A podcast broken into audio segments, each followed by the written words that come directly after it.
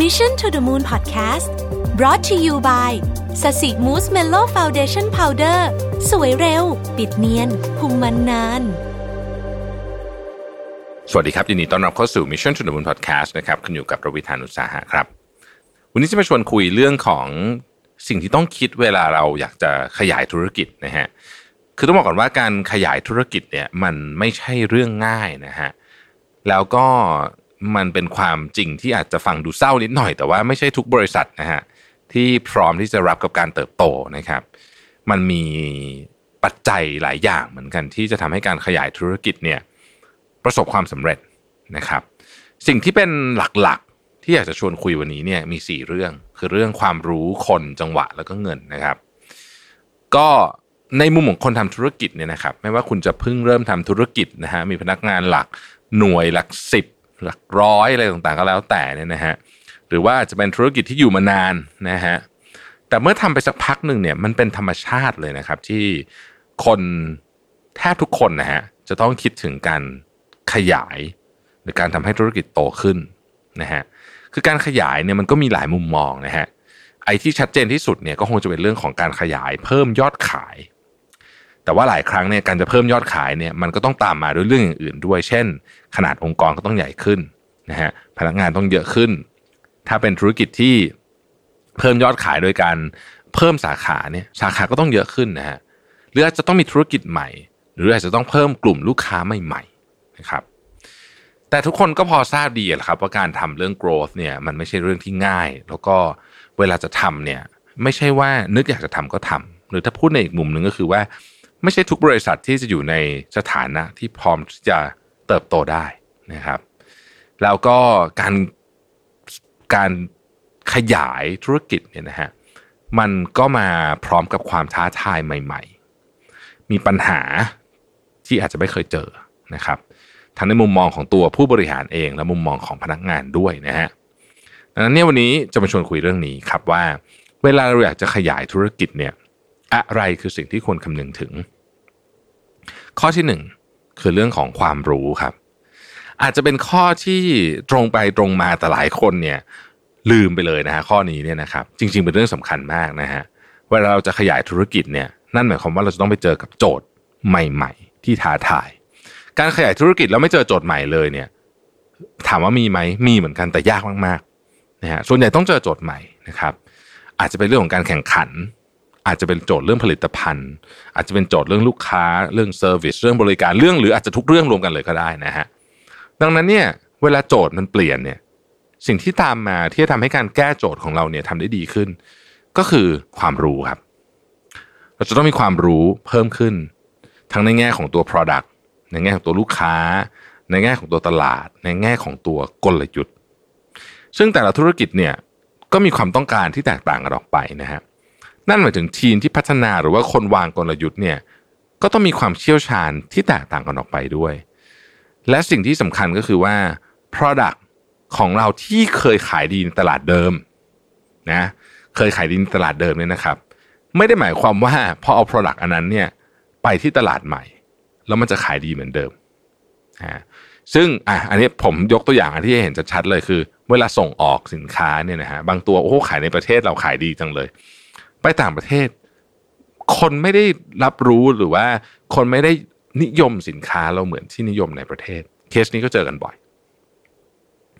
ตัวของพนักงานเองก็เกี่ยวข้องกับเรื่องความรู้เหมือนกันโดยเฉพาะพนักงานที่เป็นระดับ senior ขึ้นไปหน่อยนะครับ ก็ต้องเข้าใจกับว่าตลาดใหม่หรือการขยายตัวเนี่ยมันเกี่ยวข้องกับอะไรนะฮะอาจจะต้องมีการ training เรื่อง skill ใหม่ๆ ที่ตัวเองต้องรู้ต้องรับผิดชอบนะฮะต้องมี ความรู้ที่กว้างขึ้นนะครับ เข้าใจอุตสาหกรรมในเชิงลึกขึ้นนะฮะมี tools ใหม่ ๆ มาช่วยดูแลการขยายงานนะครับ หรือบางทีเนี่ยอาจจะเป็นจะต้องเพิ่มคนที่มีความรู้ในด้านนี้เข้ามา ก็ได้นะครับ ยกตัวอย่างเช่น สมมุติว่าตอนนี้ธุรกิจที่เรากำลังขยายเนี่ยมันเกี่ยวข้องกับเรื่องของการใช้ข้อมูลเยอะๆอย่างเงี้ยนะฮะถ้าคนของเราผลิตไม่ทันนะฮะก็จะมีความจำเป็นจะต้องจ้าง คนที่เขาเข้าใจด้านนี้เข้ามาช่วยก็ได้ อันนั้นคือเรื่องของความรู้ ซึ่งเป็นจุดเริ่มต้นเลยนะฮะในการขยายธุรกิจที่ดี อันที่สองคือเรื่องของ culture ครับหรือว่าวัฒนธรรมองค์กร เรื่องนี้เราก็พูดกันเยอะมากนะฮะการที่บริษัทจะมีคนเก่งๆเข้ามาทำงานเนี่ยตัววัฒนธรรมองค์กรเนี่ยสำคัญมาก คือตอนขาเข้ามาก็ประมาณหนึ่ง แต่การรักษาให้อยู่ได้เนี่ยนะฮะ อันเนี้ยวัฒนธรรมองค์กรเนี่ยมีผลมาก และตัววัฒนธรรมองค์กรเองก็ส่งผลต่อประสิทธิภาพในการทำงานด้วยนะฮะข้อดีของการที่ทำวัฒนธรรมองค์กรที่ดีนะฮะคือวัฒนธรรมองค์กรที่ดีเนี่ยมันเป็นเหมือนกับรากฐานหรือเหมือนเป็นรากของต้นไม้ที่ดี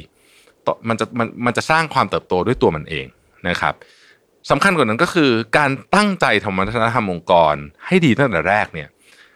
ง่ายกว่าการไปแก้วัฒนธรรมที่แย่ไปแล้วให้ดีขึ้น เสมอนะฮะคือทุกองค์กรมีวัฒนธรรมหมดนะครับ เพียงแต่ว่ามันถูกสร้างขึ้นมาหรือว่ามันเกิดขึ้นมาเองเท่านั้นเอง ถ้ามันเกิดขึ้นมาเองเนี่ยมันมก็มีโอกาสที่จะดีหรือไม่ดีก็ได้นะครับ แต่วัฒนธรรมองค์กรที่ถูกสร้างขึ้นมาอย่างตั้งอกตั้งใจมีการวางแผนที่ดีเนี่ยส่วนใหญ่มักจะเป็นวัฒนธรรมที่ดี อย่างต่อมาก็คือการตั้งวัฒนธรรมองค์กรที่ดีและแข็งแรงเนี่ยนะครับเอ่อมันเกี่ยวข้องกับเรื่องคนด้วย คือ culture เนี่ยจะเป็นตัวกำหนดว่า เราจะเลือกคนแบบไหนเข้ามาพอคนถูกปุ๊บเนี่ย การขยายงาน การต่อยอดมันก็ไม่ยากพอคนถูกปุ๊บเนี่ยนะฮะงานมันก็เดินได้ดีที่สำคัญ culture จะเป็นตัวเอาไว้คัดคนด้วยนะครับ อย่าลืมนะครับว่าเอ่อถ้าเราเป็นปลาน้ำจืดเนี่ยนะฮะถ้าเป็นปลาน้ำจืด ถ้าบริษัทเราเป็นน้ำจืดเนี่ยนะครับ แต่ว่าเราเลือกปลาน้ำเค็มมาเนี่ยนะฮะ แล้วคอยเติมน้ำเค็มเข้ามาเรื่อยๆวันหนึ่งก็ตายหมดนะครับ คือมันมันอยู่กันไม่ได้หมดทั้งอันนะครับเพราะฉะนั้นต้องคิดว่าถ้าเราจะ growth เนี่ยวัฒนธรรมองค์กรของเราจะเป็นแบบไหน ต้องชัดเจนตั้งแต่แรก การสัมภาษณ์พนักงานใหม่ สิ่งที่ต้องมองหานอกจาก hard skill แล้วเนี่ยนะฮะที่ที่เรากำลังต้องการจากคนคนนั้นเนี่ย อีกอันนึงก็คือ soft skill ที่ตรงกับวัฒนธรรมองค์กรเราด้วย ซึ่งคือจริงๆมันมีวิธีการทำเยอะมาก ทำเทสก็ได้ทำอะไรก็ได้นะฮะแต่ว่าคำถามที่ใช้ในการสัมภาษณ์ ก็สามารถทำได้เช่นกันคำถามทั่วๆไปแหละครับ อย่างเช่น คุณจะทำยังไงเมื่อมีความเห็นไม่ตรงกับเจ้านายนะฮะคุณจะรับมือกับการเปลี่ยนแปลงยังไงเนี่ยไอ้คำตอบของเรื่องพวกนี้เนี่ยนะฮะจะเอาไว้บอกได้เลยว่าคนคนนั้นเนี่ยมีทัศนคติเกี่ยวกับเรื่องปัญหายังไงบ้าง มันมีคำถามหนึ่งที่ผมชอบใช้นะฮะสามารถนำไปใช้ได้เลยผมถามตลอดเวลามีคนมาสัมภาษณ์ก็คือว่า เรื่องอะไรคือเรื่องเลวร้ายที่สุดในชีวิตที่คุณ พอจะเล่าให้เราฟังได้ที่คุณเจอมา แล้วคุณรับมือกับมันยังไงคำตอบว่าเรื่องอะไรเนี่ยไม่สำคัญนะฮะสำคัญว่าเขารับมือกับมันยังไง มันมันพอจะบอกได้ว่าวิธีการจัดการของเขาเนี่ยเขาใช้มุมมองหรือว่าความคิดหรือทัศนคติแบบไหนนะฮะการได้คนเก่งๆมาทำงานเนี่ยดีนะฮะแต่ว่าคนเก่งที่มี culture ที่ฟิตกับองค์กรด้วยเนี่ย จะทำให้องค์กรเนี่ยเติบโตเร็วมาก คนเก่งแต่ culture ไม่ฟิตเนี่ย บางทีก็อยู่ลำบากเหมือนกัน อันที่สามคือเรื่องของจังหวะนะฮะจังหวะมีมีมีหลายมิตินะครับ คือจริงจังหวะเนี่ยเราจะพูดถึงเรื่องว่าเอ๊ะทีมงานเราพร้อมไหมนะฮะเอ่ออะไรต่างๆ เหล่านี้ตลาดที่เราเข้าไปพร้อมยังนะฮะมีความรู้พอหรือยังนะครับ การขยายธุรกิจเนี่ยมันมันเกี่ยวข้องกับจังหวะในแง่ที่ว่าถ้าเราทำผิดเวลาคำว่าผิดเวลาเนี่ยคือเร็วเกินไปหรือช้าเกินไป แบบนี้บางทีก็เฟลได้เหมือนกัน นะครับ ถ้าเรายังมีทรัพยากรไม่พอคำว่าทรัพยากรอาจจะไม่ได้ถึงเงินนะฮะอาจจะหมายถึงทิศทางก็ได้นะฮะทิศทางก็เป็นทรัพยากรชนิดหนึ่งคนหรืออะไรอย่างเงี้ยนะฮะก็จะทำให้การขยายธุรกิจครั้งนั้นเนี่ยเฟลก็ได้นะครับ ดังนั้นเนี่ยการเลือกจังหวะที่ใช่เนี่ย เราอาจจะต้องถามคำถามกับตัวเองทำนองว่าเป้าหมายคืออะไร ถ้าเรามีเป้าหมายในการเพิ่มยอดขาย ก็ต้องวางแผนว่าจะใช้สินค้าตัวไหน เป็นตัวที่ทำรายได้ให้กับบริษัท หรือถ้าหากเราต้องการหาลูกค้ากลุ่มใหม่ ๆ ก็ต้องลองดูว่าลูกค้าเป้าหมายของเราเป็นใครนะครับ จะเข้าถึงเขาอย่างไร เราอาจจะต้องถามด้วยว่าการขยายตัวนี้เนี่ยส่งผลกับพนักงานอย่างไรบ้าง พนักงานเราพร้อมไหมนะฮะอันนี้ก็เป็นจังหวะอีกแบบหนึ่งถ้าไม่พร้อมเราจะทำยังไงให้เขาพร้อม อีกคำถามที่สำคัญไม่แพ้กันก็คือตลาดหรือว่าเซกเมนต์ที่เราจะเข้าไปเนี่ยนะฮะสถานการณ์มันเป็นยังไงบ้าง เราได้วิเคราะห์หรือยังนะครับ เราทำสวอตไหมนะฮะเราเข้าไปเนี่ยเราไปสู้กับผู้เล่นเจ้า เก่าๆที่เขาอยู่เนี่ยสู้ไหวไหมนะฮะการแข่งขันไม่ใช่เรื่องที่ไม่ดีนะครับ เป็นเรื่องที่ดี เพียงแต่ว่าเราต้องเข้าไปอย่างที่พร้อมในระดับหนึ่งนะครับ เรื่องที่สี่คือเรื่องของเงินนะฮะ